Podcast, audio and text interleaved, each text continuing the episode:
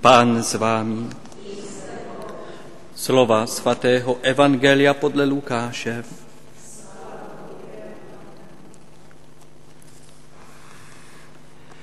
Někdo ze zástupů Ježíše požádal, mistře, řekni mému bratrovi, aby se rozdělil se mnou o dědictví. Odpověděl mu, člověče, kdo mě ustanovil nad vámi soudcem nebo rozhodčím?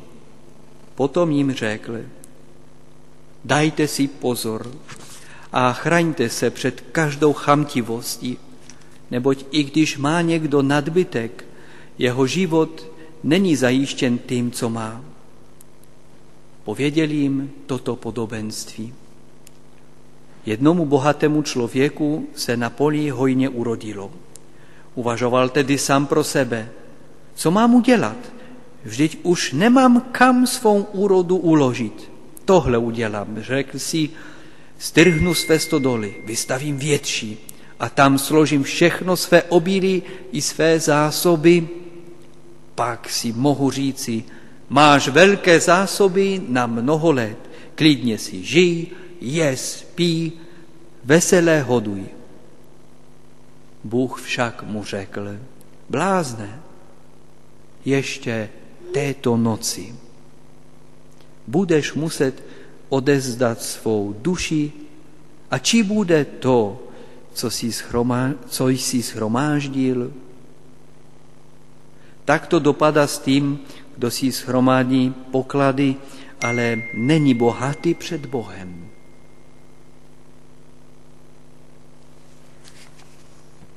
Slyšeli jsme slovo Boží.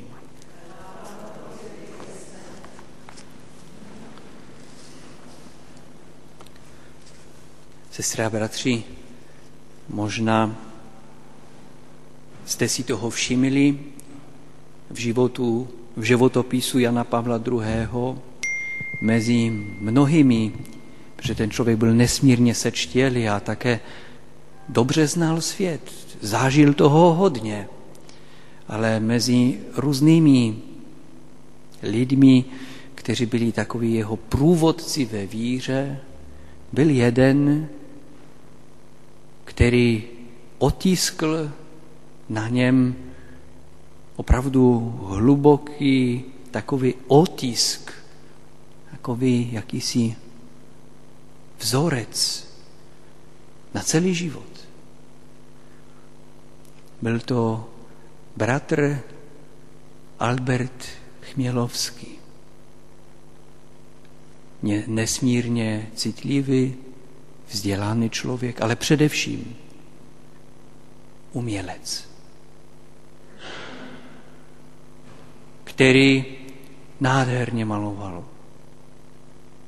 Nádherně maloval, ale měl také, víte, nesmírně dobré, přející srdce, které se nikdy nesmířilo s cizí chudobou, bídou. A ten, jak jsem řekl, nesmírně vzdělaný člověk, před kterým byl otevřený svět, svět umění, mohl dokázat hodně, on dokázal hodně, ale ne tím světským způsobem. Všeho se vzdal. Oblekl habit a stal se hřeholníkem.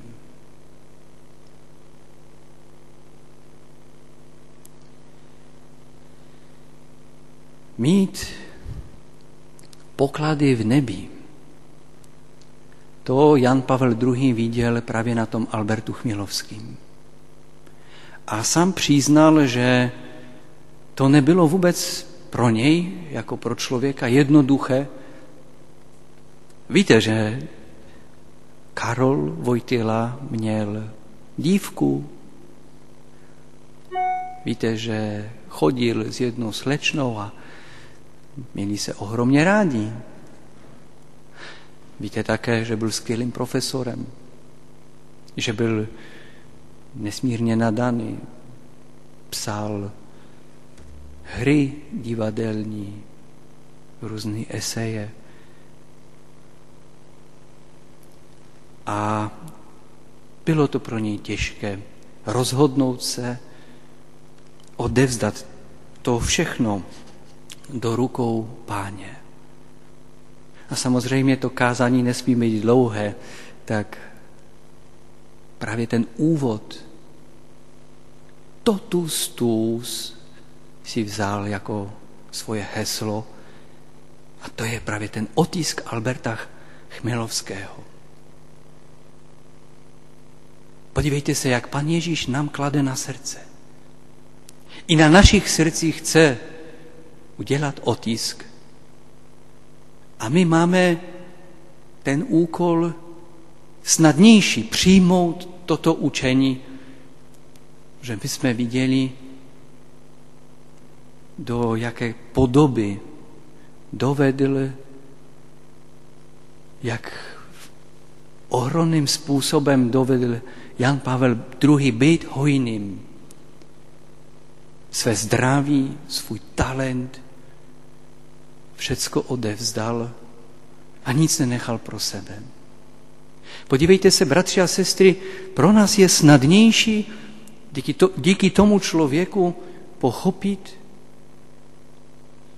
že všecko, co máme, máme od Boha. A všechno, co jsme, co máme, čeho dosahujeme, je jenom prostředek.